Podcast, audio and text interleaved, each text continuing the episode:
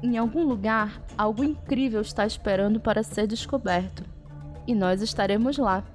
Hoje é dia de Pudim Amarelo, um spin-off do Pudimcast apenas para tratar de mistérios e temas sobrenaturais.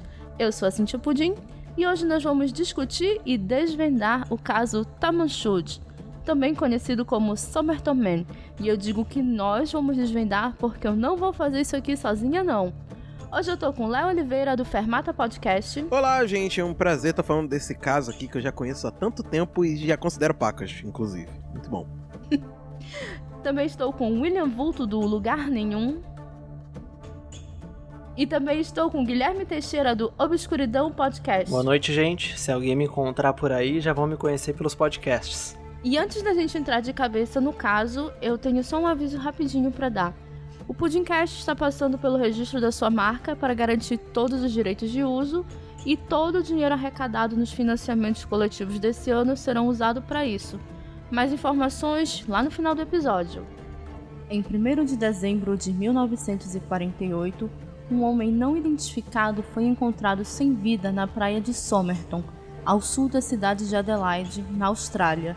Em seu bolso foi encontrado um pedaço de papel com a inscrição Tamanchud, que significa terminado e faz parte do livro Rubaiyat do poeta e astrônomo Omar Khayyam. O caso segue sem resolução. Até agora. Eu acho que hoje a gente resolve, vocês estão de acordo? 70 anos, acho que a gente mata em um episódio, não mata? Ah, com certeza. Claro, bastante tempo de informação juntando aí, agora a gente já tem resposta. Bom, eu vou, eu vou acusar pessoas que não vão estar aí para se defender, então vai estar resolvido no meu coração. então, então não vai dar é. problema, né? Você não vai preso. É. Considerado um dos mistérios mais profundos da Austrália, o caso Tamanchud, ou Somerton Man, gerou intensa especulação sobre a identidade da vítima, a causa da morte e os eventos que levaram até essa morte. O interesse público no caso permanece significativo por várias razões. A morte ocorreu em um momento de tensões internacionais elevadas após o início da Guerra Fria, o aparente envolvimento de um código secreto, o possível uso de um veneno indetectável e a incapacidade das autoridades de identificar o homem morto. Todos os elementos bacanas de um belo mistério de Agatha Christie, mas isso aqui é melhor que ficção, isso aqui é verdade. Em 1 de dezembro de 1948, às 6 e meia da manhã, a polícia foi contatada depois que o corpo de um homem foi descoberto na praia de Somerton, a cerca de 11 quilômetros do sudoeste de Adelaide, na Austrália. O homem foi encontrado deitado na areia com a cabeça apoiada no paredão, suas pernas estavam estendidas e os pés cruzados. Num primeiro exame feito lá na hora, foi determinado que ele morreu enquanto dormia, uma morte tranquila, né? Mais ou menos. Um cigarro apagado foi encontrado no colarinho dele e uma busca nos seus bolsos revelou um bilhete de trem que não tinha sido utilizado para a praia de Henley Beach. Uma passagem de ônibus da cidade também, um pente estreito fabricado nos Estados Unidos, um pacote de chiclete um maço de cigarros de uma marca, Army Club, que continha sete cigarros de uma outra marca, a quem citas, sabe-se lá por quê, e uma caixa de fósforos Brian May. Basicamente tudo que é necessário para se viver nos anos 50, né? Anos 40, na verdade. Né? É. Morreu preparado. Não precisa mais do que isso para viver. É você falou que ele morreu dormindo, né? Mas eu prefiro a expressão acordou morto. é verdade. É melhor. É, né? Essa expressão é boa. E ele foi encontrado sem chapéu, né? Que, diferente do que o Léo falou, era muito comum nessa época. Mas, enfim, sem nenhum documento, sem nada, nenhuma identificação. Nem mesmo as etiquetas da roupa dele estavam lá. Algumas testemunhas se apresentaram e disseram que tinham visto um indivíduo parecido deitado de costas no mesmo local e posição, perto do lar infantil Cripple, onde o cadáver foi encontrado né, de manhã. Um casal o viu por volta das 7 da noite e notou que ele estendeu o braço direito ao máximo e depois soltou. Um outro casal o viu entre as 7 e meia e as 8 horas e disseram que ele não se moveu durante esse tempo todo e que eles acharam estranho porque devia ter mosquitos ou carapanãs. Perdão, vocês nem sabem o que é carapanã, né? Não faço ideia. carapanã é o mesmo que mosquito, borrachudo, pernilongo coisas que só no Pará, gente. E aí, começaram a achar que talvez ele estivesse bêbado, por isso simplesmente não se incomodaram, né? Olha lá o bêbado dormindo, né? Então fica de boas, né? Só mais um velho bêbado. Mas aí, em 1959, 11 anos depois, uma testemunha informou à polícia que ela e outras três pessoas tinham visto um homem bem vestido carregando outro homem nos ombros ao longo da praia um dia antes do corpo ser encontrado. Por que demorou 11 anos para falar isso? Não sei. Cagaço. É. É, cagaço, né? Como isso aconteceu em 1948, muita coisa aconteceu de lá pra cá. Muita coisa mesmo. Inclusive, coisas estão acontecendo neste momento enquanto gravamos. Segundo o patologista, o homem tinha uma aparência meio inglesa. Ele tinha entre 40 e 45 anos, estava na sua melhor condição física, tinha 1,80m de altura, olhos cinzentos, cabelos entre loiro e ruivo, já ficando um pouco grisalho, ombros largos e cintura estreita, mãos e unhas que não mostravam sinais de trabalho manual, dedos que se encontravam em forma de cunha, como de um dançarino ou alguém que usava botas com bicos pontudos. E ele tinha pronunciados músculos na panturrilha, como alguém que faz balé ou usa sapato de salto. Ele usava uma camisa branca, uma gravata vermelha, calça marrom, meias e sapatos, um pullover marrom, uma jaqueta cinza de alfaiataria americana. Importante mencionar que muitas das coisas que foram encontradas com ele não eram comuns da Austrália. Ele tava com muita roupa de frio, né? E a Austrália é um país que não é tão frio. Principalmente na época que foi encontrado, se não me engano. Se não me engano, não é tão frio, então é- era estranho ele tá vestido com um casaco, entendeu? Dezembro é verão. Pra vocês. Aí. Porque aqui pro norte, Ah, é. Vocês estão Não, não. Vocês estão no clima Na do norte aí, né? É, é. pra quem tá ouvindo isso muito depois do lançamento, não tá entendendo. Mas vamos lá. Vai, Léo. E principalmente também por conta do, do fato dessas roupas. Eu acho que nenhuma delas tinha etiqueta, né? Pois é, todas as etiquetas tinham sido retiradas. Isso é estranho. Pois é. Ele estava bem barbeado, não possuía nenhuma identificação, o que fez com que a polícia acreditasse logo em suicídio, né? Uhum. Os registros dentários dele não batiam com nenhum registro que tenha, tenha sido levantado na época. Foi realizada uma autópsia, né? E o patologista estimou que ele deve ter morrido mais ou menos por volta das duas da manhã de 1 de dezembro, né? De 30 de novembro para 1 de dezembro. Ou seja, ele ficou acordado de. Ele ficou lá, né? De 7 até as duas sem fazer nada, mas só morreu neste horário. E aí, a gente chega na autópsia dele, né? Cara, eu me bati muito pra entender alguns termos. Mas basicamente, ele foi ele tinha um coração saudável, não foram encontrados nenhum sinal de violência nem veneno no sistema dele. No entanto, alguns órgãos estavam cheios de sangue, que era cérebro, faringe, faringe não é órgão, mas vocês entenderam. Fígado, estômago, nossa, tipo, muitos órgãos estavam com uma concentração muito grande de sangue. O baço tinha três vezes o tamanho normal. O que o Nossa. patologista determinou é, é- deve ter sido dolorido isso. O que o patologista determinou é que ele morreu por parada cardíaca, né, insuficiência cardíaca, mas não conseguiu determinar o que levou a essa insuficiência cardíaca, já que o seu coração era saudável. E aí as coisas ficam estranhas. Por quê? No estômago dele foi encontrado sangue misturado com comida e conseguiu-se determinar que a última refeição dele tinha sido feita de 3 a 4 horas antes da morte e foi um pastel. Mas que esse pastel não foi o que levou à morte dele. Então, levantou-se a hipótese dele ter sido envenenado ou ter se suicidado com veneno com um veneno indetectável. Provavelmente um barbitúrico ou um hipnótico solúvel. Só que assim, até onde eu conheço, eu não sou expert em anatomia, mas geralmente quando você se envenena, o corpo tenta colocar pra fora, certo? Ah, depende. É, geralmente, né? Não foi encontrado nenhum sinal de vômito nele. Então, fica muito difícil de detectar o que foi que aconteceu. À época, não foi publicado o que poderia ter causado, levantaram-se algumas, op- algumas opções, digamos assim, de venenos. Só que diferente do Brasil em 2020, resolveram que não era uma boa falar para as pessoas o nome das coisas, porque elas poderiam simplesmente ir à farmácia e comprar, né? Fica a dica muito aí, cuidado, Brasil. porque o brasileiro tem um ímpeto né, de fazer merda, né, bicho? Na verdade. O brasileiro não pode ver o nome de um remédio que ele vai comprar na farmácia, gente. Abraço leva pra a, colocrina. leva a automedicação muito a sério. né? Não, É, remédio ou qualquer produto pra limpeza, né? Pois é. Até agora, o que nós sabemos? Um corpo foi encontrado, ninguém sabia quem era e. Ok, todo mundo tá acompanhando até aqui. Refazendo os passos dele, foi encontrada uma mala em 14 de janeiro de 1949. Tinha sido removida a sua etiqueta, muito provavelmente pertenceria a este homem.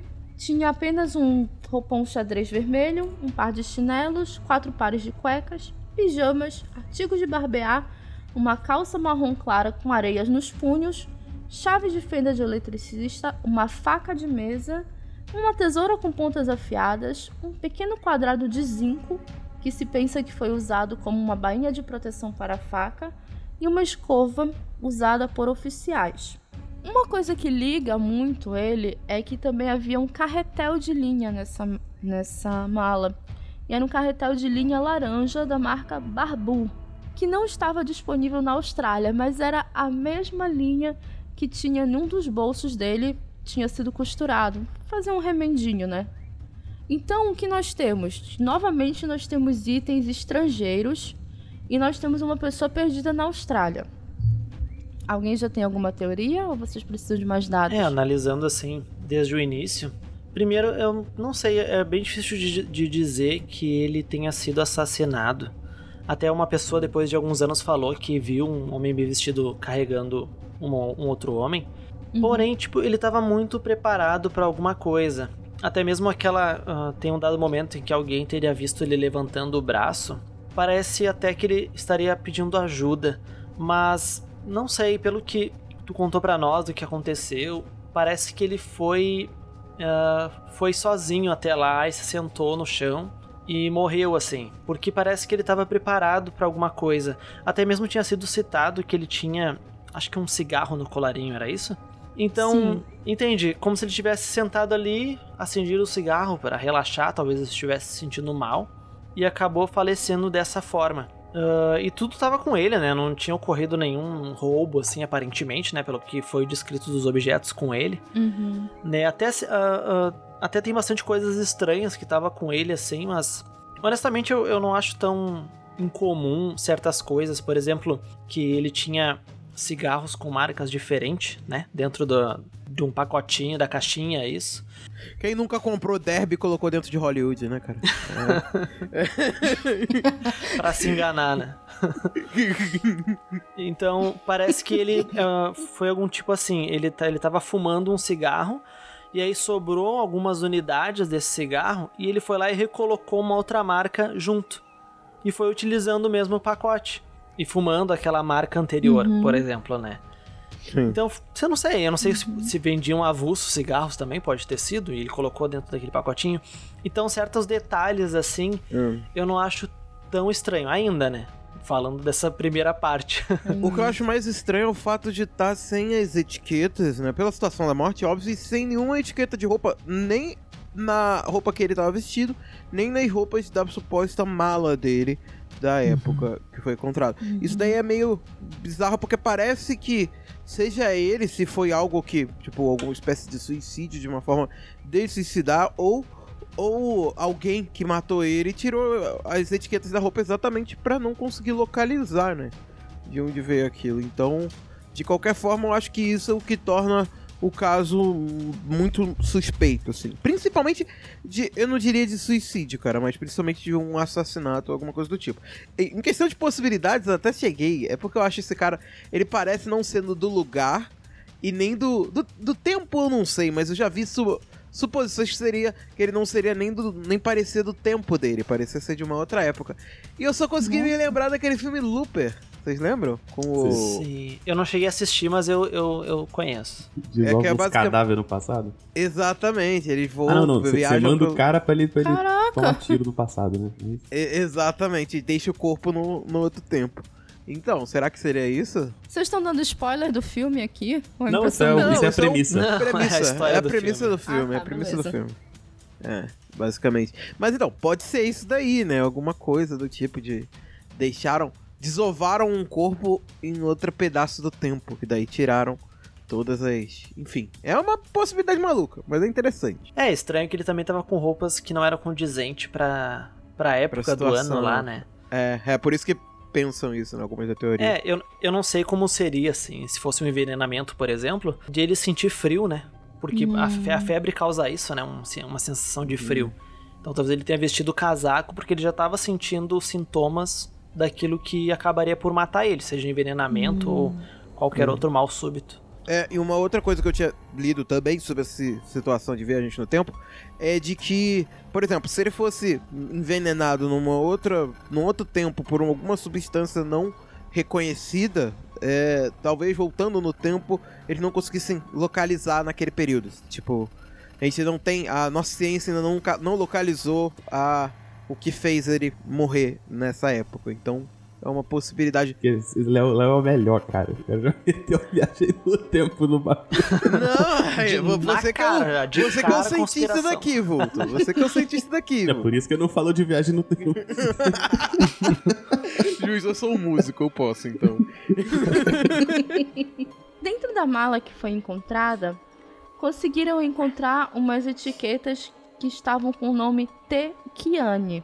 Elas não foram removidas por algum motivo. Levantou-se a possibilidade de que, na verdade, o nome do morto não era T. Kiane, até porque não encontraram ninguém com esse nome lá nas redondezas, mas que naquela época, 48, era muito comum você comprar roupas de segunda mão. E Então, quando você comprava roupa de segunda mão, você geralmente removia o nome da pessoa anterior, da dona anterior. Ah, sim, esqueci de comentar. Na época, as pessoas colocavam nomes nas roupas.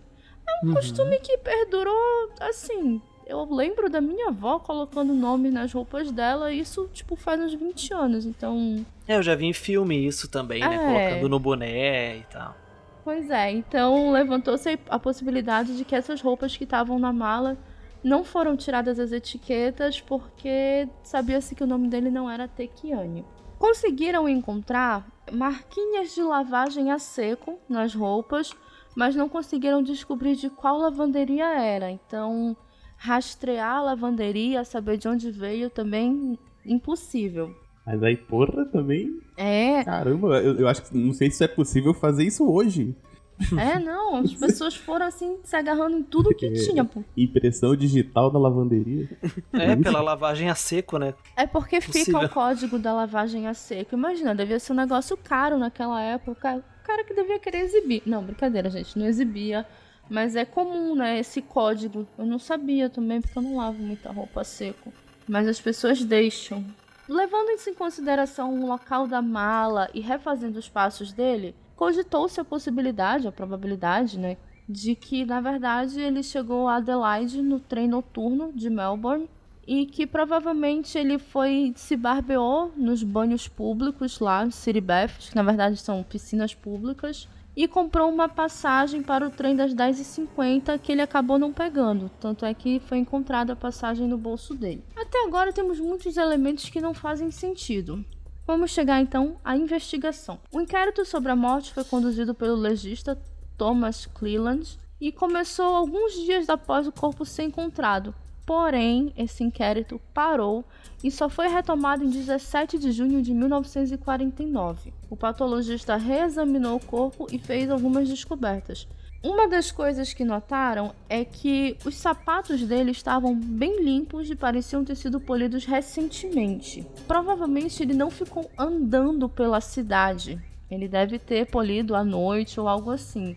E levantou-se a possibilidade de que, na verdade, o corpo dele tenha sido levado para a praia. Ou às vezes, às vezes as próprias roupas poderiam ter sido colocadas nele, né? É, não podiam que não ele ser morreu dele. com aquela roupa também. É. Sim. Mas para isso teria que realmente ter colocado o corpo lá.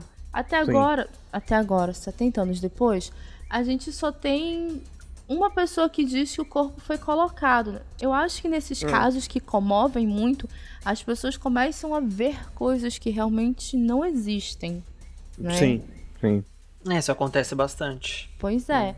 E nesse caso, por uma, pela pesquisa que eu fiz, existem mais de 250 identificações positivas pro corpo. Todo mundo acha que conhecia o homem de Somerton Beach. Uhum.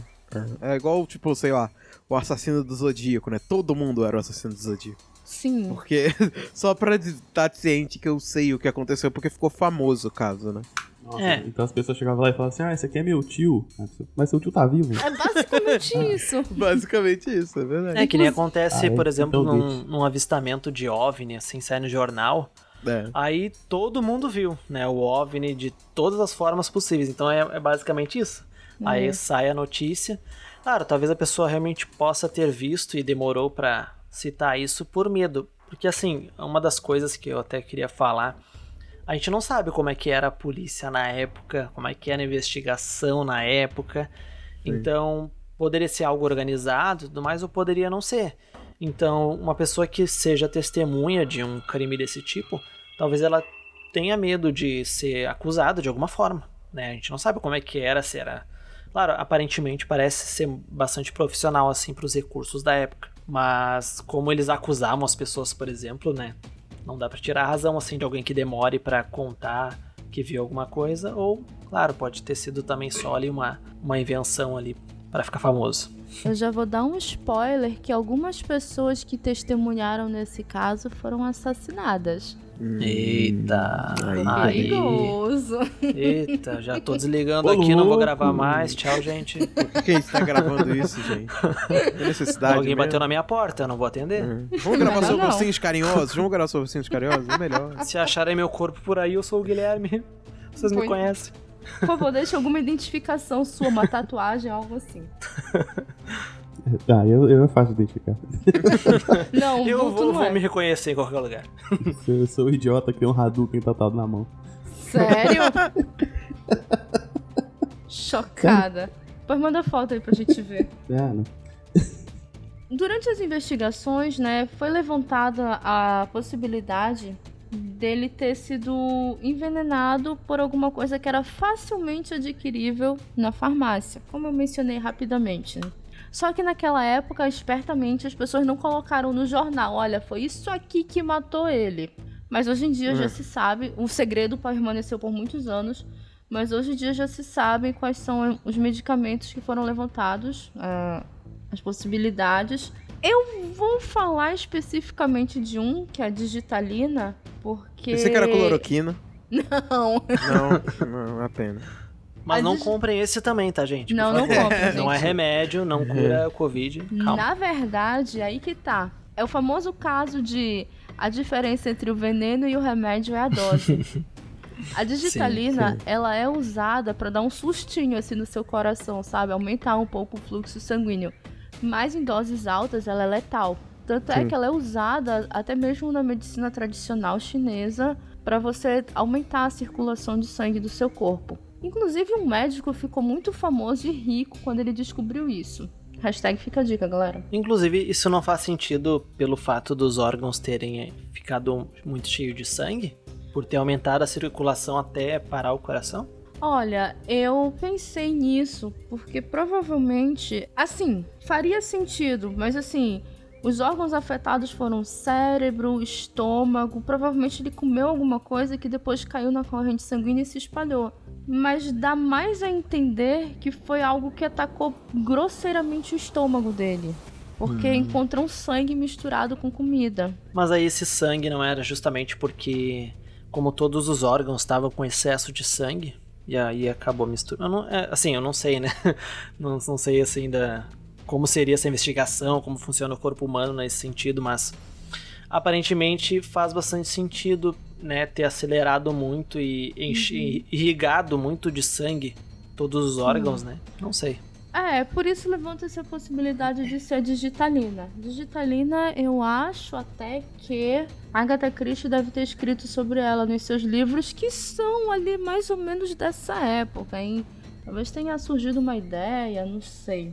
Apesar de todas essas descobertas, né, não chegou-se à conclusão do que foi. A maior probabilidade é de que realmente tenha sido um glicosídeo, que geralmente é retirado de uma planta, por isso a digitalina.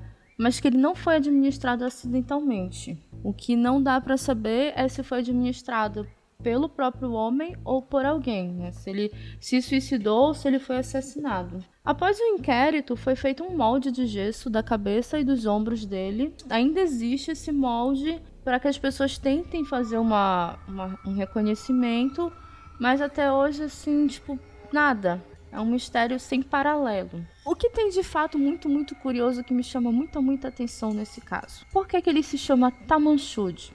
Um pequeno pedaço de papel foi encontrado dentro do bolso dele, onde se liam as palavras Tamanchud e não tinha nada escrito atrás. Os funcionários da biblioteca pública foram traduzir o texto e identificaram como uma frase do livro Rubaiyat, de Omar Khayyam, que significa terminado ou acabado. Esse pedacinho de papel era de um livro e precisava se encontrar este livro porque talvez ele tivesse alguma indicação do que de quem era esse homem, do que poderia ter acontecido com ele. Então era um pedaço de um livro e não escrito à mão. Assim, não. Né? Arrancado de uma página. Isso, estava escrito, foi arrancado o papelzinho. Fizeram um apelo público, né? Publicaram em todos os jornais possíveis e imagináveis em julho de 1949, ou seja, sete meses depois, um homem chegou à polícia e mostrou uma edição de 1941 do livro Rubaiyat, que foi traduzido por Edward Fitzgerald e foi publicado na Nova Zelândia. Ele mostrou o livro e disse: Olha, tá faltando um pedacinho aqui. Aí a polícia vai lá, pega o papel, pô, quebra a cabeça, achamos. Onde é que esse livro foi encontrado? E o homem, pois é, foi encontrado no banco de trás do meu carro. Só que assim, não consegue se chegar a um consenso de quando foi encontrado esse livro. Alguns jornais disseram que foi encontrado logo após a morte do Somerton Man. Outros jornais já indicam que o livro foi encontrado duas semanas antes. Se o livro foi encontrado duas semanas antes, então provavelmente esse homem já circulava pela cidade. Ele não chegou naquela noite que ele morreu. Então vai para cá, vai para lá, acaba que se perde o livro. Porém, consegue se recuperar um código que tinha dentro dele e alguns números. Dentro do livro, existe um código que não faz o menor sentido, um número desconhecido e um telefone. Esse telefone dava numa casa a 400 metros de distância dali, onde morava uma enfermeira, a Jéssica, que é uma pessoa muito importante nessa nossa história. O código criptográfico até hoje está tentando ser quebrado, por mais que a gente saiba aquele básico de que você precisa pelo menos descobrir de onde vem esse código, se foi de um livro, você precisa ter o livro, e as pessoas tivessem um livro naquela época, não conseguiram decifrar. Vulto, tu chegaste a dar uma olhada no código? Não, eu vi, mas uh, sem pistas nenhuma. Assim. É... Porque ele pode ser, tipo assim, você pode tentar quebrar ele com uma chave, chave padrão, né? De deslocamento ou ter uma chave de deslocamento mista. Aí para usar uma mista você já tem que ter uma, uma palavra-chave, assim. Aí considerando que você não sabe nem o nome do cara, não sabe nada da vida do cara, uhum. você, sei lá, talvez você tentar usar Tamanchud como chave. Mas provavelmente é a primeira coisa que alguém tentou. Então... É, né? provavelmente não daria certo. Uh, sei lá, sem outras pistas, assim, é muito difícil, cara, quebrar uma cifrazinha dessa. Até porque tem pouca letra. Pois é. Quanto mais letra tem, mais você pode usar umas inferências lá. Tipo, dependendo do idioma, a letra mais comum é tal. Aí você tenta encontrar umas similaridades desse tipo. Uhum. É uma, uma coisa que eu pensei sobre esse livro que encontraram é a veracidade dele também. Porque. Me corrija se eu estiver errado, mas se eu não me engano, esse bilhete, esse bilhete que tinha junto com os itens dele foi, foi colocado nos jornais. Uhum. É isso? Sim. Então, o que, que poderia ter acontecido? Uma pessoa pegou um livro, o mesmo livro, né, daquele trecho, e recortou, uh, não sei se, né, como que seria uhum. isso, mas teria recortado no, mais ou menos no mesmo formato uhum. e colocou essas informações, esses códigos e tudo mais. Porque ele até comenta, né, que ele entregou muito tempo depois e que ele encontrou atrás do carro dele. Me pergunto também aonde foi encontrado, pode ter sido, pode ter entrado para baixo do banco, não sei né? Só foi falado que foi encontrado no banco de trás. Então talvez tenham forjado isso para, enfim, fomentar ali uma ideia com códigos e tudo mais, mas que não sei. vai saber se realmente esse era o livro de onde tinha sido arrancado aquele pedaço, sendo que uma pessoa poderia ter olhado o pedaço e tentado recortar mais ou menos naquele tamanho. Não sei, é só um, questionamento que eu levanto aí pra reflexão. Mas rola aquele risco de tipo de. Possivelmente, se tiver recortado, ele nunca faz aquele encaixe perfeito, né? Se Uhum. algum Uhum. perito falou que encaixou de uma forma, eu não sei se foi investigado, se encaixou perfeitamente bem, eu acho muito muito difícil ser de outra de outro livro assim. É, não- é que eu não sei qual era o cuidado que tiveram com esse É, pedaço pra- também, porque foram muitos Uhum. anos, né? Então ele Uhum. pode ter se desgastado de alguma forma. Aí olhando ali mais ou menos naquele formato, ah, então acho que é esse aqui É. e tal. Não sei, né? Pode ser. Tem uma coisa muito importante, na verdade, sobre isso. É que o verso do, do papel estava em branco. Então, algumas edições do livro foram descartadas logo porque todas tinham coisas impressas atrás. Essa Uhum. edição específica que o homem levou era uma edição que estava em branco, que é a edição de 1948 da Nova Zelândia, né? Hum. Então, acredita, realmente acredita-se que era a edição certa. É do mesmo ano, né? Mas eu não entendi. O cara falou que achou o livro no próprio carro. Sim, um homem disse que ele encontrou. O, carro dele estava estacionado em algum lugar e ele encontrou esse livro jogado lá. Cadeia na hora. É, no o próprio cara carro, leu cara. o livro, arrancou, né? Arrancou um pedaço e botou dentro do carro de um desconhecido. né?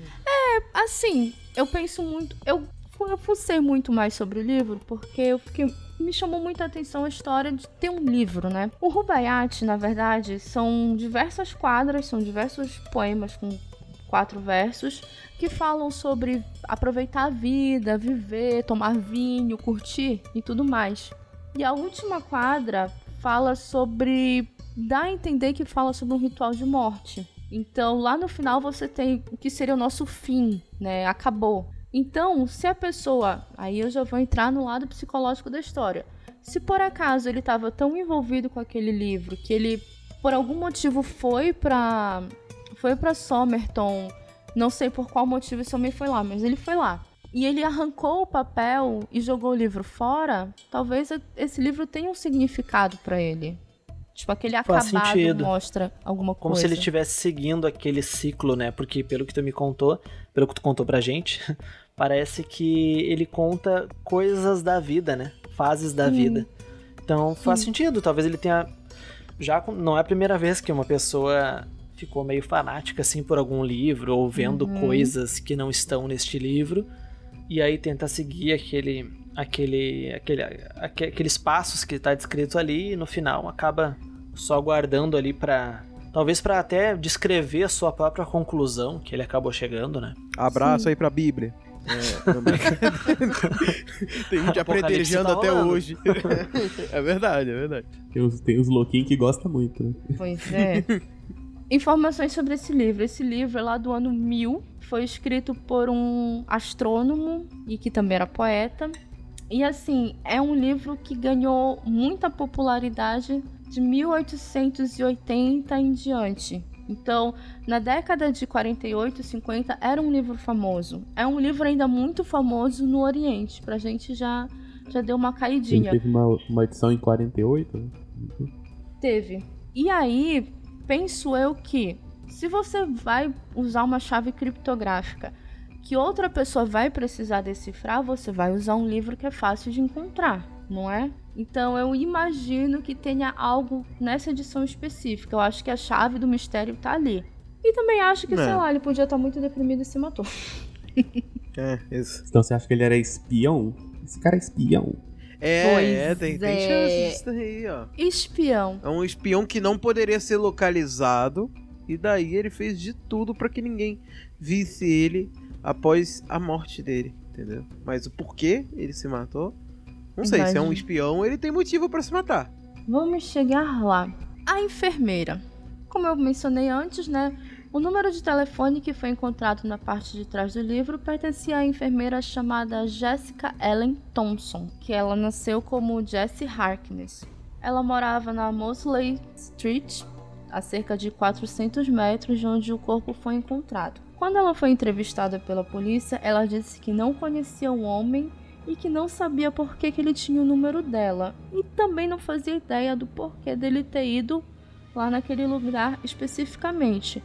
Porém, ela disse que em algum momento, ainda no final de 1948, um homem não identificado havia tentado visitá-la e perguntou sobre ela ao vizinho. Num livro de 2002 do investigador Gary Feltus, ele fala que quando ele entrevistou a Thompson, ela estava um pouco evasiva ou simplesmente não queria falar sobre o homem. E ele acreditava piamente que ela conhecia o homem. Quando ela foi apresentada ao busto para tentar reconhecer, ela olhou rapidamente depois desviou e disse que não o conhecia.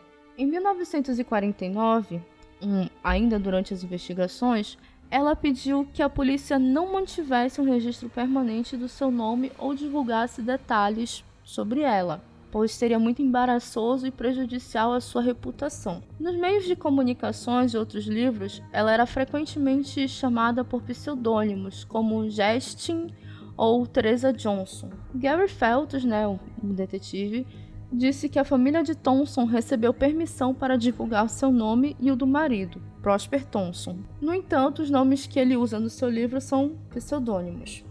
É, eu já fiquei na dúvida de uma coisa aqui. Hum. Diga. Mostraram o busto dele pra ela, pra conhecer? Porra. Sim. É porque assim, né? Tava morto. e aí fizeram um molde dele e mostraram esse molde pra ela. Imagino que talvez pra não. pra preservar um pouco mais, não sei. Pô, na moral, a primeira coisa que tá estranha nessa história, a primeira coisa que tá estranha nessa história, desculpa. A Aparece primeira, alguém vai. morto, desconhecido, não tem essa investigação toda, não, bicho. Como não? Na vida. Pensa assim, 1948, Guerra Fria, pessoa desconhecida podia ser um agente. É, é Austrália, gente, não mas a é? investigação não ia ser policial, ia ser da agência de inteligência. Hum. Quem disse que ela não estava por trás disso? É meio estranho, assim, esse esforço todo, né? Acho que é isso que vocês querem dizer. Exatamente. É, Parece que verdade. como se alguém tivesse dito pra se esforçar pra descobrir, talvez, né, uma das teorias, né, que a gente vai chegar lá, mas de, de espionagem, né, que talvez sumiu um agente nosso, vocês precisam descobrir quem é essa pessoa desconhecida que vocês acharam, né? Algo Mas eu assim. não sei, cara. Tipo, é, é, pela época, assim, você também, pra saber disso, você tem que dar uma estudada no, no ambiente em que, em que aquilo se passa, né? Porque, por exemplo, se morreu alguém é, nos anos 90 numa favela do Rio e ninguém sabe quem é, foda-se. Agora, se morreu alguém nos anos 40 num lugar na Nova Zelândia, Nova Zelândia, na Austrália, e que, enfim, tem que ver, dependendo do índice de morte. Se o índice de morte do local for muito Baixo. se for uma coisa, não for uma coisa comum, se alguém morrer lá, é normal ter uma investigação. Alguém morrer lá por causas suspeitas como essa, é normal ter uma investigação maior do que teria se fosse aqui no Brasil, numa favela. Você entendeu? Tem, ó, tem- um, tem uma hipótese que ninguém tá contando aí, ó. Por ser na Hum. Austrália, pode ser veneno de bicho estranho. É verdade. É verdade. Nossa, é verdade. Tem Deve ser um Pokémon pode. lá que picou o cara. É, mas não sei se foi encontrado picadas ou alguma coisa do tipo. Acho que eles Não, pelo não menos localizariam, né? o- É. Assim, eu acho que esse caso deve ter gerado muita comoção na época, tanto que meses depois ainda se falava disso, e o que talvez explique todo essa esse desespero, digamos assim. E também porque a polícia deve ficar mal falada, né? Olha, encontraram um morto aí, te vira. Não é que Ah, nem verdade. Brasil, né? O cara foi encontrado na praia, afogamento, tem marca É de tiro. Foda-se, afogamento. Trem marca de tiro na cabeça. Foi Ah, afogamento. Acho que ele se na afogou, hein? Mas olha, uma coisa ainda interessante que liga a enfermeira ao caso e ao livro. Thompson disse que enquanto ela trabalhava no Royal North Shore Hospital em Sydney durante a Segunda Guerra Mundial, ela possuía uma cópia do Rubaiyat. E em 1945, ela deu essa cópia a um tenente do exército chamado Alf Boxall, que estava servindo na época no transporte aquaviário do Royal Australian Engineers. Thompson disse a polícia mudou para Melbourne e se casou. Recebeu uma carta de Boxall, ou Boxall, desculpa, gente, realmente não sei pronunciar o nome dele. E ele disse que era casado e aí as coisas acabaram entre eles, né, digamos assim. Na época, Prosper Thompson, que se tornou marido dela, estava se divorciando e por isso ainda não tinha se casado com, com a Jéssica, com a enfermeira. não existe nenhuma evidência de que ela e o Boxall tenham tido algum tipo de contato depois de 45. E aí o que acontece, né? Ela fala assim: "Ah, eu tinha um livro desses, mas eu dei para alguém". Pronto, o cara que morreu deve ser esse maluco lá. Vamos, fechou, galera. É esse o resultado. Não, não é. Conseguiram encontrar o Alf Boxall, que na época estava trabalhando em Sydney. E ainda tinha a cópia do Rubaiyat dele, que era de 1924. Ela estava intacta. As palavras Tamanchud ainda estavam lá. Inclusive, a Jéssica, quando deu para ele o, o livro, ela fez uma, uma anotação na capa, né? E colocou um poeminha, copiou um poeminha, que é o versículo 70. Assim, eu não sei. Era um livro famoso, ok, era tipo o Paulo Coelho deles, Uhum. mas eu acho meio curioso que esse livro tenha aparecido e que ela tenha mencionado assim, ah, eu tinha esse livro. Não é? Vocês não acham meio suspeito isso? Ah, Não, eu acho que é, é tipo Ah, de eu- coisa eu que não o acho investigador perguntaria assim, ah, você já viu esse livro aqui? Ah, sim, já, já tinha. ah, É, parece que foi um meio que frente resolvido, ali. né? Porque o livro que ela, ela tinha estava intacto, então. Hum, pois é. Mas vocês tentaram pesquisar alguma coisa do histórico dele? Pois é, do né? exército? Parece que ele trabalhou na parte da inteligência. Estamos chegando lá, né? Sim. Aí sim. Não, beleza, ele pode ter trabalhado na TV, mas ele não é o cara morto. Ah, tá. Ah. Mas, tipo, Tá, pode ok, não ser o mesmo livro, que mas pode ser uma edição que alguém Uhum. amigo dele teria, né? Entendeu? Eu falar, ah, Não, você conhece esse têm, livro. os dois Pode falar, pode falar. A única relação que os dois teriam é que ele conhece a enfermeira e o outro cara teria teria anotado o número dela. No mesmo Hum, livro que ela deu é. pra ele. Mesmo livro que eu digo, não o mesmo volume, mas o mesmo livro. Mas. uhum. É, Léo, vai lá, brilha, brilha. Agora é contigo. pode ter sido de que, por exemplo, eles. Dois agentes que trabalhavam juntos, e daí ele falou desse livro. Então, tem uma mina lá na Austrália, Oh, entendeu? que tem esse livro aqui, é mó da hora. lê lá. Aí, tá vendo? Ah, vou comprar uma edição pra mim. Aí comprou essa edição de 48, né? Que era a edição da época. E daí ficou interessado em entrar em contato com essa mulher pra falar mais sobre esse livro. Uma possibilidade aí, né? Não entendi, vou ligar pra ela. Mas não sei o número. Não Aí entendi. Foi lá, ligou pro outro cara, É. pegou o E- número, Ele pegou o número, exatamente. ano- anotou no livro mesmo. É. É que o problema dessa, desses dados é que pare, ah, pode, pode muito ser uma, só uma coincidência. Uhum. Porque É, era um livro é. famoso, que, né, de boas pessoas terem em casa. Coincidentemente, o cara era da inteligência. Claro, tem a questão ali de ele ter. de estar indicado, né, ali que.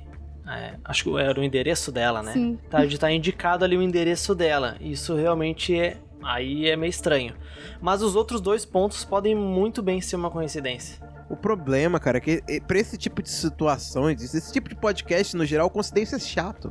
Tem que ser algum plano maligno pra alguma coisa, entendeu? Pra fazer mais sentido. Nada é por acaso. Nada é por acaso. Olha, eu consigo criar pelo menos três teorias relacionadas Opa! a esse caso. Conte. Eu, eu tenho uma, eu tenho uma. Eu tenho uma. Ah, Essa porra é seita. Seita, é uma boa. Pera aí, Seita, seita, seita? seita. Por quê? Porque a, a mina fica passando o livro errado de ideia errada pros outros.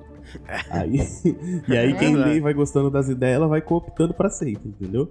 E aí em algum momento o cara acaba se matando. Hum, Vai, bota, bota um alucinógeno no cigarro, É. fica fumando e tendo visões, visões psicodélicas, mas aí vai ficando chapado, chapado, chapado, sonolento na praia até que apaga. É, não é a primeira vez que uma seita leva alguém ao suicídio, né? Já aconteceu várias vezes, na E a verdade. seita tira a roupa dele pra não localizar. É, é esse bagulho da roupa que me incomoda. De não ter etiqueta. Por que tirar todas as etiquetas, cara? É justamente pra não saber de onde ele veio. Né? Porque, olha, lembra que eu comentei? O pente era um pente americano, Uhum. É né? verdade. Então, a linha, a, a linha que ele usa pra remendar o bolso dele era uma linha que não era encontrada na Austrália. Então, provavelmente as roupas não eram de lá. Por quê? Porque provavelmente ele não era de lá. É, parece que colocaram várias Né? pistas de vários lugares para que não saibam exatamente de onde ele é. Exatamente. Sim. Vai pra um lado, vai pro outro e não se descobre de onde ele é. Inclusive, vocês lembram que lá no começo eu comentei que ele tinha uma aparência britânica, né? Sim. Na verdade, no texto que eu encontrei tava Britisher, que aí eu traduzi como britânico, mas por algumas pesquisas que eu fiz, é, na verdade, seria uma aparência europeia, tipo algum país do leste europeu. Russo? Não necessariamente. Olha, levanta-se a possibilidade dele ser de um país do Pacto de Varsóvia. Ó. Aí, ó. Pra vocês verem, né? Como o negócio Ó, tá indo espião longe. russo. Russo não, espião da Pois União é. Soviética. É? A espionagem. Houveram diversas especulações, né, de que na verdade ele era um espião, devido às circunstâncias e ao contexto que ele foi encontrado, e que lá perto existiam pelo menos dois lugares que tinham interesses para os espiões. Um deles era uma mina de urânio e a outra era um centro de pesquisa militar anglo-australiano. Então, pensa assim, cara desconhecido, morto, sem documentos, perto de duas áreas interessantes. Hum, e a morte dele coincidiu com a reorganização das agências de segurança australianas, que no ano seguinte fundaram a Australian Security Intelligence Organization. E, isso, e a isso se seguiu uma repressão muito grande à espionagem soviética na Austrália, que foi revelada por interceptações de comunicações soviéticas dentro do projeto Venona. Nossa. Então, nós temos a ideia de que, hum, talvez ele seja um espião. Mas existe a teoria de que o Alf Boxall, na verdade, esteve realmente envolvido com serviço de inteligência durante e logo após a Segunda Guerra Mundial. Em 1978, durante uma entrevista, falam para ele assim: Sr. Boxall, você estava trabalhando em uma unidade de inteligência antes de conhecer a Jéssica, mas você conversou com ela sobre isso? E o Boxall diz: não. E aí perguntam para ele se teria algum jeito dela saber disso. No que ele responde: não, a menos que outra pessoa tenha dito a ela. Então, talvez ela soubesse que ele era um espião. E tem mais, eu vou dar spoiler. Lá na frente, a gente vai levantar a possibilidade dela ser espiã. Alguém aí é espião, gente. Já tem três pessoas suspeitas, alguém tem que ser espião, É, não é é. possível. Eu, só- eu não sei. 1948, Até Guerra porque- Fria, até Austrália. porque Guerra Fria, né? O orçamento de espionagem era gigante. Então, Assim, cada três pessoas, uma era espiã. Pois né? é, né? Espião ficava Tinha se que esbarrando. ser, né? A cada três pessoas aleatórias na rua.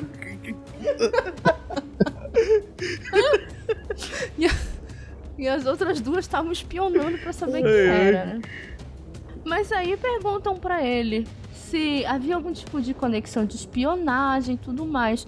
No que ele responde: É uma tese bastante melodramática, não é? É. Por isso mesmo eu acho que pode ser real. É, faz sentido. O que é interessante é que levantam a informação de que ele começou na companhia de transporte aquático, na unidade de observadores da Austrália do Norte, e aí muito rapidamente ele escalou para lance corporal e tenente em três meses apenas.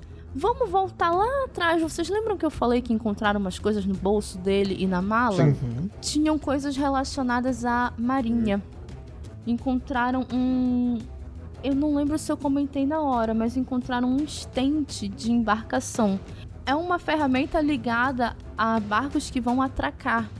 Algumas das coisas que foram encontradas com eles, algumas ferramentas, poderiam pertencer a alguém que serviu a marinha. Então, muito provavelmente eles se conheciam. Ou, Talvez tenham ou servido é o que juntos. querem que você pense com essas pistas. É, foi Também. o que eu pensei também, botar esse, esse É. objeto justamente pra novamente levar pra um outro lado, assim como as roupas e os, os outros itens que ele tinha. Talvez. Não, na verdade. Hum. Em 1949, né, ele foi sepultado. O Exército da Salvação conduziu o serviço, né, e pagaram para ele não ser enterrado também como um indigente. E aí, claro, algumas flores começaram a surgir lá. A polícia, inclusive, chegou a questionar algumas pessoas, mas as pessoas diziam que não conheciam. É Aquilo que eu falei, gerou comoção, não é? Esse tipo de mistério gera comoção. Sim. Mas aí, no meio de tudo isso, foi encontrada a Ina Harvey, que era uma recepcionista de um hotel em frente à estação fe- ferroviária. Ela disse que entre os dias 21 e 23 de novembro, alguns dias antes da morte, né, alguém ficou lá e fez um check-out no dia 30 de novembro. Ela lembrou que o homem falava inglês e carregava apenas uma pequena caixa preta. e que um funcionário do hotel conseguiu olhar para dentro dessa caixa preta e que dentro tinha um estojo com uma agulha. Talvez uma dose de remédio letal para É. matar alguém. Então, era uma agulha ou era uma seringa? Seria uma agulha com uma seringa, né? Porque na tradução fala agulha, mas creio que seja uma seringa, já que uma agulha seria muito difícil de visualizar, né? Não sei. É meio estranho porque esses relatos pós aí realmente ocorre- pode ocorrer aquilo que o Guilherme falou, sacou? Esse caso tá famoso, eu vou inventar que eu encontrei com esse cara aqui. E tal. É, tipo, faz bastante sentido Pois ser bem é. isso, porque é. até mesmo as flores, as pessoas iam lá colocar no túmulo. É como se as pessoas quisessem fazer parte daquela história. Não sei, Exatamente. é, realmente faz bastante sentido ser Sim. alguém que inventou ali uma história. Ah, eu trabalho num hotel, posso dizer que eu vi aqui um assassino de maleta preta. E alguém, É. alguém viu de alguma forma dentro E da maleta, eu conheci o que é estranho aquele também. cara que morreu, né? Sabe? Tipo, É, e como é que a pessoa viu que tinha uma agulha dentro da maleta, sabe? Quem é que usa uma maleta aberta? é verdade. Pois é. muito Não sei. suspeito, assim. Tem muitas coisas É. estranhas, né? Muitas pistas que vão surgindo assim e acabam tirando a gente do É verdade. caminho. Nes- Nesses mais de 70 anos, as pessoas se, a- se concentraram na imagem dele, né? E no código, porque, enfim, todo mundo gosta de um código. E em 2004, o detetive sugeriu que, uma das que a última linha daquele código que ele anotou pudesse conter as iniciais É hora de mudar para a rua Mosley, na Austrália do Sul. Cara, Mosley era a rua que a Jéssica morava. Hum.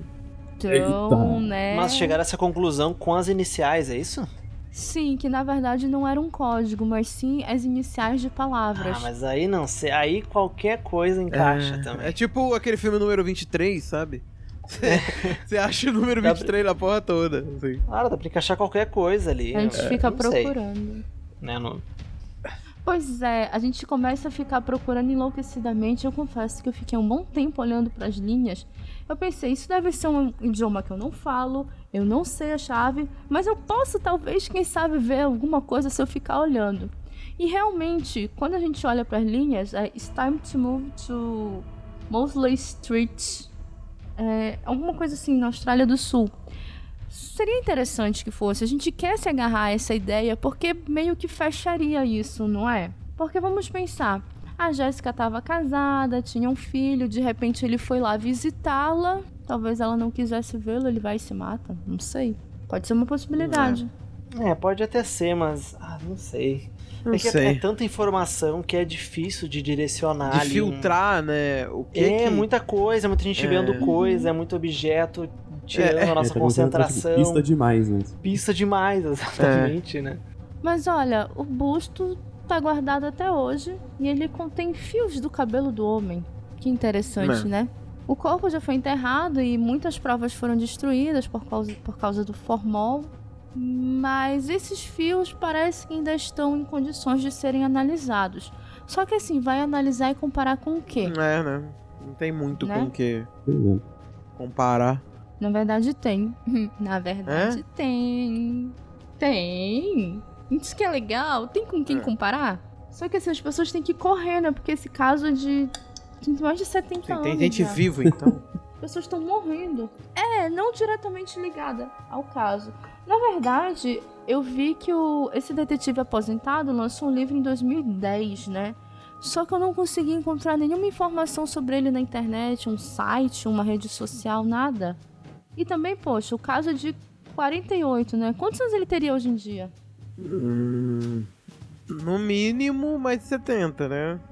Se ele já era detetive É, na época, 90. se ele fosse detetive com 20 anos, ele teria, sei lá, 90. É meio Pois velhinho. é. Que enfim, né? Não, mas Austrália, né? País de primeiro mundo. Pensei que você ia falar Terra dos Monstros, cara. Pode ser um. ele pode ser algum bicho Lobisomem, estranho, O cara né? chega a 120. Então, como eu falei, né? Esse busto, ele conseguiu preservar alguns fios. São fios que estão com uma boa possibilidade de ser feita análise de DNA. Mas você precisa comparar esse DNA com alguma coisa, não é? E existe uma pessoa com quem comparar. Fuçando, fuçando, fuçando, né? Eu consegui ver umas informações. A Jéssica tá. A Jéssica, a enfermeira, né? Tá naquela, tipo, não, eu não conheço, porém não quero olhar pro busto, porém eu tinha um livro igual e dei para alguém. Enfim. A Jéssica teve um hum. filho. Então, é o levantou-se a possibilidade. Que futuro, cara. Caraca, eu faço não, uma teoria. Não, não, eu faço uma teoria mega séria aqui e o vulto vem aqui te torcer, cara. Brincadeira. Eu até me perdi no que eu tava Brincadeira, falando. Brincadeira, eu posso nem dar uma teoria interessante que o vulto já vem destruir. então, levantou-se a possibilidade que, na verdade, esse filho fosse do Somerton Man, né? Mas assim, não daria para comparar com ele porque ele morreu. Ele morreu em 2007, se eu não me engano. Mas ele teve uma filha. E essa filha, a Rachel, enviou uma, uma carta, um e-mail, alguma coisa parecida, para um antropólogo lá da região, falando que ela poderia ser a filha dele porque ela era adotada, ela gostava de balé, ok, parece um pouco viagem. Mas algumas informações foram levantadas que o Somerton Man, ele tinha um distúrbio relacionado aos dentes, uma hipodontia, e ele tinha uma característica bem diferente das orelhas dele, que, um la que uma parte era maior e tudo mais. E essa moça, a Rachel, quer dizer, ela já não é mais tão moça hoje em dia, ela tem essas mesmas características. Então, as chances de ser coincidência são tipo 1 em 10 milhões. Porque só cerca de 2% da população tem essas características. E aí, recentemente, foi aberta uma investigação, em março de 2009, na verdade, liderada pelo professor Derek Abbott. Ele tá indo para todas as chances, para todos os lados possíveis ele tá tirando, né? Ele entrou em contato com a Rachel, eles conversaram, querem, levant... querem fazer esse teste, e acaba que numa reviravolta o Abbott se casa com a Rachel. Hum? Olha que coisa. Virou novela. É, ele porra. se casou é... com ela. Caramba. Sabe o que, que é isso, né? É mistério na praia, viagem no tempo, mortes misteriosas e casamento. Isso é com o Baracan. No fim a gente vai descobrir que o cara é, é ele mesmo. só que, tipo, enfim. É o próprio voltando, cara que foi pro passado. Tempo, né, e tal. Então, já foi feito um pedido para fazer essa análise de DNA, mas a princípio ele foi negado porque precisa ter algo alguma coisa muito forte, não só a curiosidade popular. Só que com a manifestação da Rachel, parece que o negócio vai andar eu dei uma olhada umas notícias mais recentes, mais recentes já tem uns poucos anos. Parece que foi aceito e parece que vão fazer esse exame de DNA. Porque assim, se ela realmente for a neta do Somerton Man, é uma fecha o mistério todo e é uma grande reviravolta na história desse mistério que já tem quase 80 anos. Mas no caso, vai solucionar todo o mistério ou só vai solucionar uma parte das pistas? Porque assim, uh, digamos que desse positivo, a comparação dos DNAs, uh, só vai dizer que hum. sim, ele, ele tinha estado com, a, com essa enfermeira e tudo mais. Mas ainda por que, que ele morreu e, enfim, sabe? É, vai solucionar uma sim. parte. Mas existe uma outra parte sobre a Jéssica que a própria filha dela, inclusive numa entrevista recente, levantou algumas possibilidades estranhas. A filha disse que provavelmente a mãe conhecia, que ela chegou a conversar com a mãe e a mãe disse que mentiu quando disse que não conhecia. E a mãe dela falava russo. Hum. Mas nunca, fi nunca ficou explicado por que, que ela falava russo, sabe? Então, pode ser que, quem sabe, eles tenham sido agentes agentes juntos. E aí, por, acabou a guerra, eles se separaram, porém ela estava grávida dele. É uma possibilidade melodramática, sim. Senhores, senhores, Mas... Ele foi rever é. a mãe do seu filho, só que quando chegou pois lá, é. misteriosamente acabou Ela morrendo. casada. Ou ele se matou. Né? Eu não sei, eu não acho que a possibilidade oh. de suicídio aí, a cada vez que a gente tá gravando aqui, quanto mais a gente grava, eu mais descarto essa possibilidade de suicídio. Prefiro pensar em assassinato. Até porque é mais divertido, né? Não, não, não que, não que é divertido Claro, assassinar nossa. Pessoas, pra ele, né? inclusive. É, é, não, Não, não pra quem é não deve assassinado. não pra quem é assassinado, mas pra uma investigação é mais divertido investigar e descobrir que é assassinato do que que é suicídio. Vamos Melhor ser ser o sinceros aqui. culpado, exatamente. Exatamente. Culpar o próprio cara que se matou é, é meio. Pô, aí não tem graça. Coitado, né? Culpabilização da vítima, isso. Coitado, né? Suicídio é a culpabilização da vítima.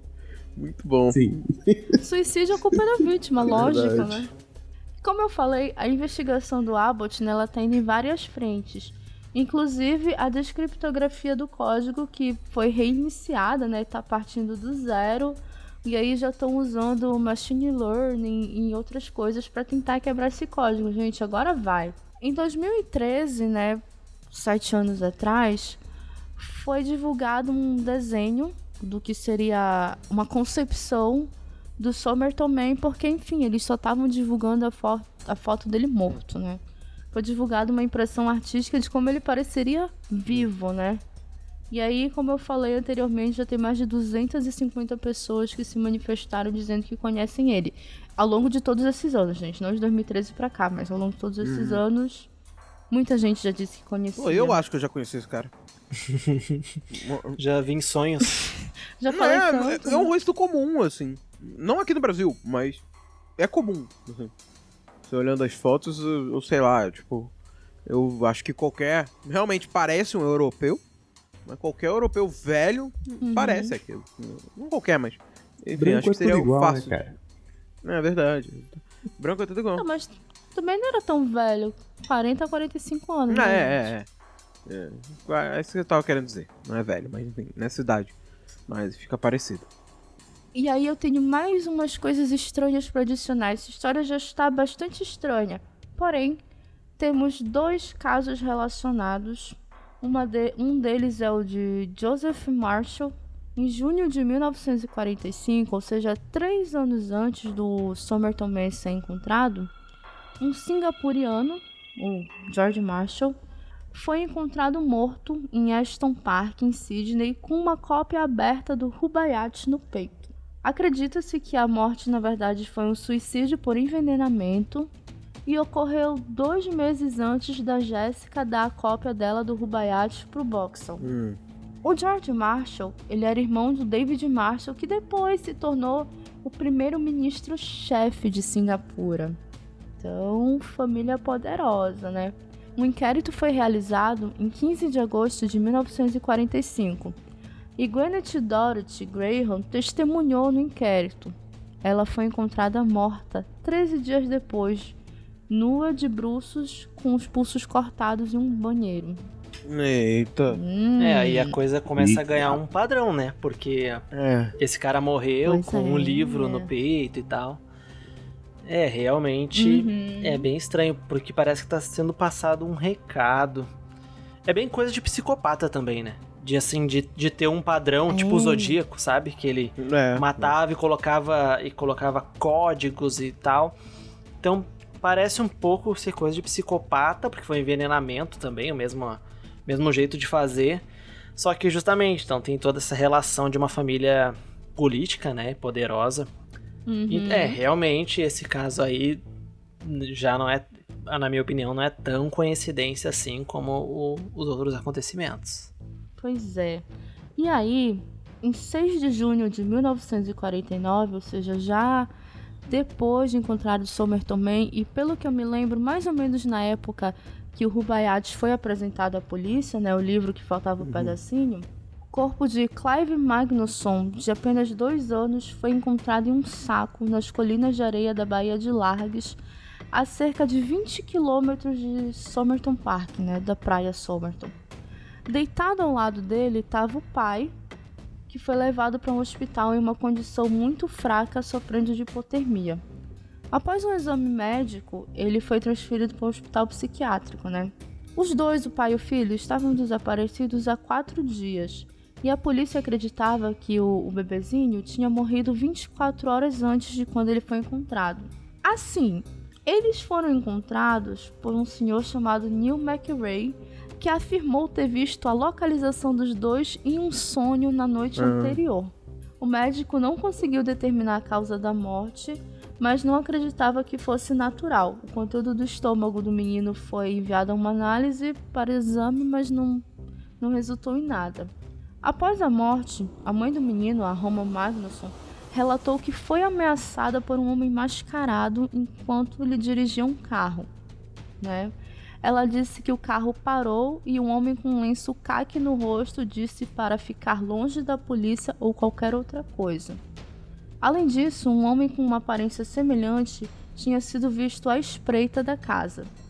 A senhora Magnusson, ela acreditava que essa situação toda estava relacionada à tentativa do marido dela identificar o homem de Somerton, porque ele acreditava que na verdade ele era o Carl Thompson, que havia trabalhado com ele em 1939. Logo depois dessa entrevista da polícia, né, logo depois dessa prestação de queixa, exigiu tratamento médico porque ela simplesmente teve um colapso. Então, o que acontece? A gente tem agora uma pessoa que queria testemunhar no caso, cujo filho foi morto, ele mesmo ficou numa, numa situação crítica e a mulher foi ameaçada. Tá ficando estranho, É. né? Pois é, Suspeito. acho que acaba co- corroborando um pouco com aquela história de. Eu não sei, me- me- agora tá me parecendo muito isso, eu já vou falar minha teoria aqui. Parece que é uma coisa de psicopata.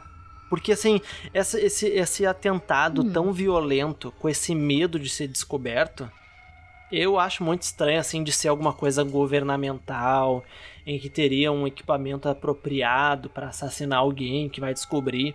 Até mesmo no, no caso anterior ali, que, que uma menina também, né, acabou sendo morta com muita violência relacionado à, à- morte. Uhum.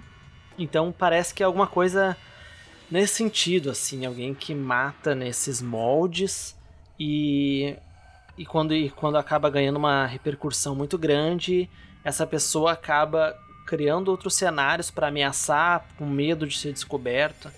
Eu não sei, aí, aí digamos que me foge um pouco desse profissionalismo no, no, no pós-assassinato, né? Parece que existe no enquanto a pessoa vai matar todo um esquema ali para ocultar as pistas, mas depois também é, este assassino, psicopata, não sei, acaba tentando impedir também que seja descoberto. É. Então, tua teoria é que o, ele foi assassinado e tentou fazer com que ninguém identificasse o corpo? É, me parece assim, o que eu quero dizer é que não me parece muito uma coisa assim de um espião internacional, alguma coisa assim. Talvez alguém ali que já tenha o esquema todo ali de como vai assassinar as pessoas. Não tô dizendo que seja uma pessoa aleatória também, mas a forma como es- essas outras mortes assim que acabam assim, claro, se caso elas tenham a ver com a morte do homem de Somerton, né? Aí faz, fa- parece que tem muito mais violência, uma coisa muito mais de uma pessoa civil fazendo isso do que uma coisa Uhum. governamental, uma grande conspiração, algo, algo assim. É, inclusive o livro seria a ligação, né? Porque em 45 ele foi encontrado. ah, o George Marshall foi encontrado com um livro. Aí em 48 são postos em nós temos o né, Somerton Man. Hum. É, tem um padrão, né? sentido, Tem um padrão sentido. assim de que nem ah, até que vocês tinham comentado antes, né? Um certo fanatismo no livro, alguma coisa assim, né? É. Então, Sim. não sei, se encaixa um pouco assim, ao meu ver, claro. É, esse conceito de assim. seita também Uhum. faria sentido na minha cabeça, assim. De, de ser alguma espécie Nossa, de tem tipo seita. É, um o, um o eliminador fanático da seguidor, seita, tá ligado? é. Se alguém tá, tá chegando perto, ele vai lá e mata todo mundo. É, Pode ser, Uhum. pode ser, né? Hum, estou pensando, eu não tinha pensado por esse lado. Hum. Vulto, Léo, quais as teorias de vocês? Não, dá pra sair pirando, né? Assim, você tem a coisa de. Tem o cara que é militar, que tem contato com a médica, que tem contato com outro cara, e ele parece ser inglês, e tem coisas internacionais. E pá, altas inspirações. Aí por outro lado, não, mas do nada aparece um trecho de um livro místico, muito doido, que tá por aí fazendo várias paradas. Aí depois. Até então era, ok, morreu um cara. Aí muitos anos depois as pessoas começam a- a- a prestar depoimento e ser assassinados. Assim, vira outra parada, tá ligado? Uhum. Então, várias Você pode ter vários teorias. fatores diferentes, assim. Você pode ter, tipo. igual a gente brincou, assim, até aceita, mas a, a- quando alguém começa a descobrir, vira um bagulho de assassinato. É, aceita faz sentido Aham. porque parece que é mais de uma pessoa. Então, por exemplo, naquelas, é, naqueles itens encontrados com o homem, ah, eu acho que precisou de, de ajuda de várias pessoas para juntar itens de vários lugares, planejar todo aquele assassinato para conseguir criar aquele cenário ah, de forma que não fosse encontrado a fonte da, daqueles acontecimentos. É, mas, por Né? exemplo, se fosse algo governamental também dos- poderia ser, né? Dos crimes caóticos, né, cara? É, o governamental até podia, mas que nem eu tinha citado assim sobre esses outros casos posteriores ou anteriores. esses casos anteriores, porque parece que é muito mais violento do que uma coisa assim governamental que vai lá e, sei lá, só dá uma agulhadinha com alguma coisa e a pessoa morre, sabe? Parece que É, porque a primeira, a- o caso principal é mais ou menos isso, né? isso, É, o mas a principal questão é assim, mas ameaças, os outros né? já não tanto, né? Os outros Aí já é, depois vira um troço de... é, os Não, outros mas já o são outro, mais o, pesados. o da mulher que se cortou no banheiro, me, me aparenta ser só suicídio mesmo, mas talvez por conta de ameaças, né? Que recebeu. Enfim, É, é, talvez, talvez. entendeu? Então, tipo, ela recebeu ameaças de alguma. Ou seja, dessa. do negócio russo aí, do governo russo, por, por causa recebeu ameaças por conta disso, ela acabou se. eh, se cortando e se suicidando, sabe? É, até sobre esse outro caso da, da família Magnusson. Ah, só só para ressaltar ali uma, uma coisinha pequena que foi citada ali, que acaba tendo até um som meio. um tom meio sobrenatural, assim, que um cara ele, ele descobriu onde, onde estavam o pai e o filho através de um sonho, né? Uhum. Então, é. Sim, bizarro, cara, né? até um negócio sobrenatural no fim, sabe? Entrando ali. Eu não sei, é tão. São, são tantas coisas acontecendo e até isso, né? Isso que eu quero dizer, então. Ah, é muito difícil, assim, de bolar uma teoria. Não, na verdade é fácil de bolar várias, né? O problema é se Exato. manter É, na é verdade. teoria. E você, Cintia, você, você tem qual? Qual que é da sua cabeça? Olha, eu tô muito tentada com a teoria do espion... da espionagem mesmo. Eu acho que ela super faz sentido pelo contexto histórico, pelo fato de terem apagado a identidade dele e dele ter elementos que façam acreditar que ele realmente não era daquele lugar. Agora, como exatamente desenvolver essa teoria que eu não sei. Não sei se ele era um espião de fora que estava lá para investigar alguma coisa, ou ele foi atraído por algo. Mas assim, o que eu penso um pouco é que realmente ele conhecia a Jéssica, eles talvez tivessem algum tipo de relacionamento, talvez amoroso, talvez de trabalho, mas que eles se conheciam e ele tentou contactá-la. Talvez, talvez, quem sabe, aí olha a loucura. Talvez eles tenham trabalhado durante a, a, a guerra e aí ela seguiu a vida. E quando ele foi procurá-la por inúmero, por qualquer motivo, ela simplesmente não quis falar com ele. Ela já estava casada, já estava com, já tava com bebê na Eu época. acho que se tem então... uma coisa que a gente é um consenso, que é uma coisa em comum, é de primeiro, é, não é um, um suicídio, né? Acho que ninguém até agora usou essa hipótese. Uhum. E a segunda hipótese é que a enfermeira tá ligada a isso, assim. É, é muito Sim. claro, assim. Acho que esses dois aspectos a gente pode colocar. Não é como certeza, porque não é certeza, mas enfim. É como. Certeza, melhor dizendo. não vejo uma outra palavra melhor certeza, mais ou menos. né? É mais Ó, ou menos certeza. Tem uma coisa que me chama a atenção, é que aconteceu inclusive quando a gente falou do caso das máscaras de chumbo. Vocês lembram que eles tinham passagens? Le- Lembram lá quando a gente falou das Uhum. máscaras de chumbo? Que eles tinham uma passagem que eles não tinham Aham. usado? Pois é, o Somerton Man, ele tava com uma passagem no bolso pra uma praia também, pra Ah, Helen. Beach. Que ele não usou. Então, ele, ele foi com a intenção de Pra depois seguir lugar. caminho. Realmente, suicídio não. É. Não, não tinha como ser. Se ele se fosse se suicidar, ele não ia comprar uma passagem pra Hum. outro lugar. Pelo menos eu imagino Não que não, né? A não ser que também seja pra despistar, né? Pô, tem tantas despistas nessa história. Sim. Mas eu não sei. Eu, eu gosto dessa. desse melodrama de, deles terem trabalhado juntos e. É um caso muito interessante, né, cara? Porque ele tem vários pequenos detalhes aí. Ele parece algo simples, que é um cara encontrado morto deitado numa praia, sabe? Mas daí você vai mergulhando Nossa, e você vai rapaz, puxando um mar de coisas ali que é né? maravilhoso, cara. Ah, não foi proposital, O cara. cara morto Vai na mergulhando. praia, vai mergulhando em um mar de coisas. Rapaz. nível nível Ok, Pedro obrigado. Bial de Pior que psicodelia não foi proposital. Eu não sei se eu encaro isso como elogio, mas. Obrigado. Morreu na praia Qualquer afogamento, né? e no final, o minha, minha reflexão morreu na praia mesmo. Nadou tanto. Nadou, nadou e morreu na Ah, eu praia. não sei. É um caso que me chama bastante atenção. Eu espero que a gente ainda consiga ter mais notícias dele nos próximos anos, quem sabe, né? Não, morreu, acabou, mano. Não, pô, não faz isso. Inclusive, eu tava vendo uma das, um dos argumentos do Abbott de continuar essa investigação é que ele precisa ter a história dele contada pra não ficar aquele, aquele desconhecido lá, sabe? Você precisa ter uma Sim. história contada. É. E eu acho É. que dá pra, dá pra descobrir mais coisa.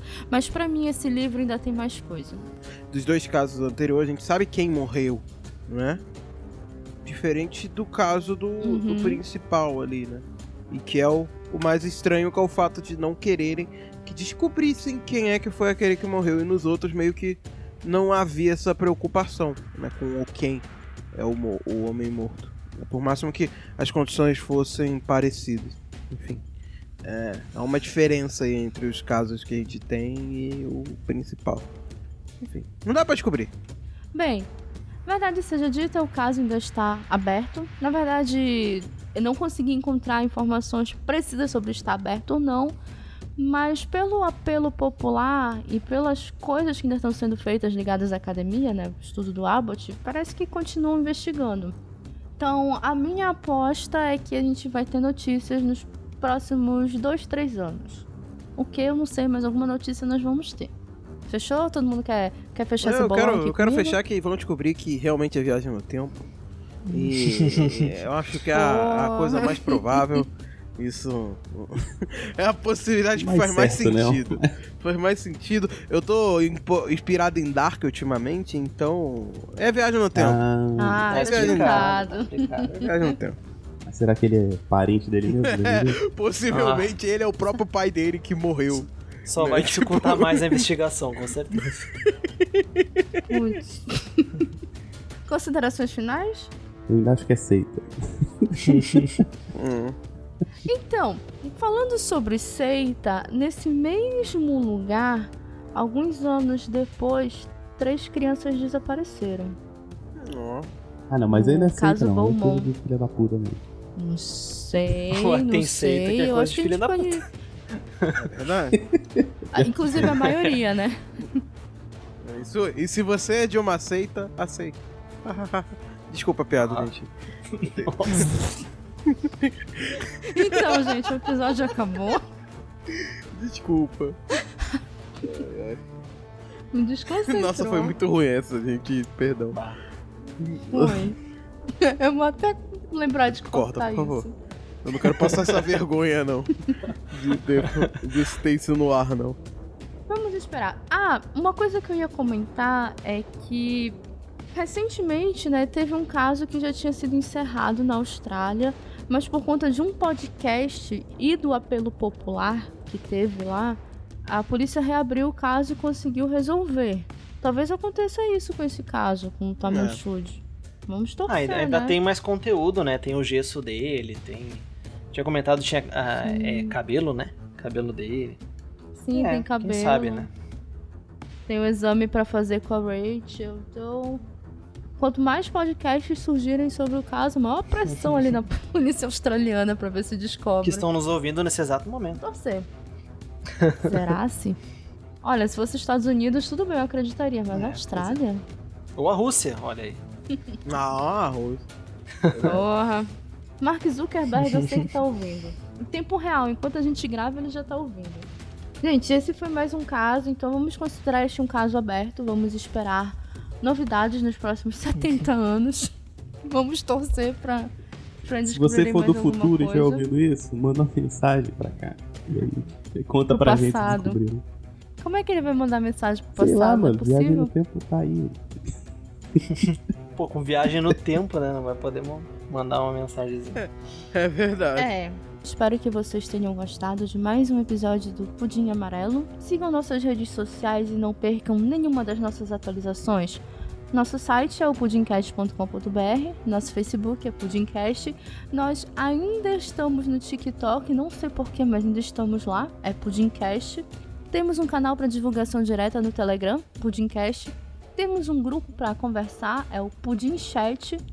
E como eu falei lá no começo, o Pudimcast e os spin-offs têm dois financiamentos coletivos que ajudam a manter tudo no ar e dão recompensas exclusivas.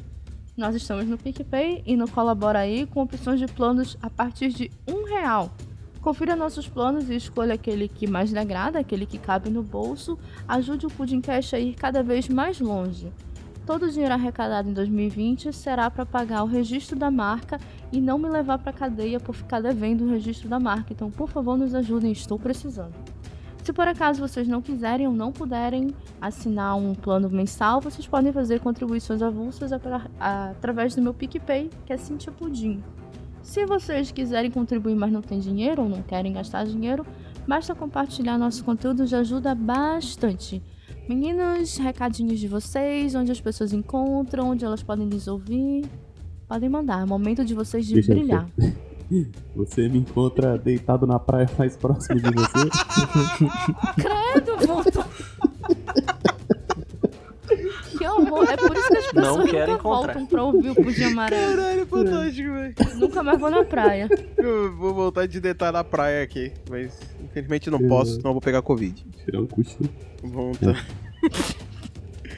Mas, Que é pra ficar em casa, ô seus demônios. Graça. Ah, É. agora fez sentido, agora fez sentido. é verdade. É, você me encontra em lugarnenhum.net, que é meu site lá, tem resenha, tem os contos, tem várias paradas.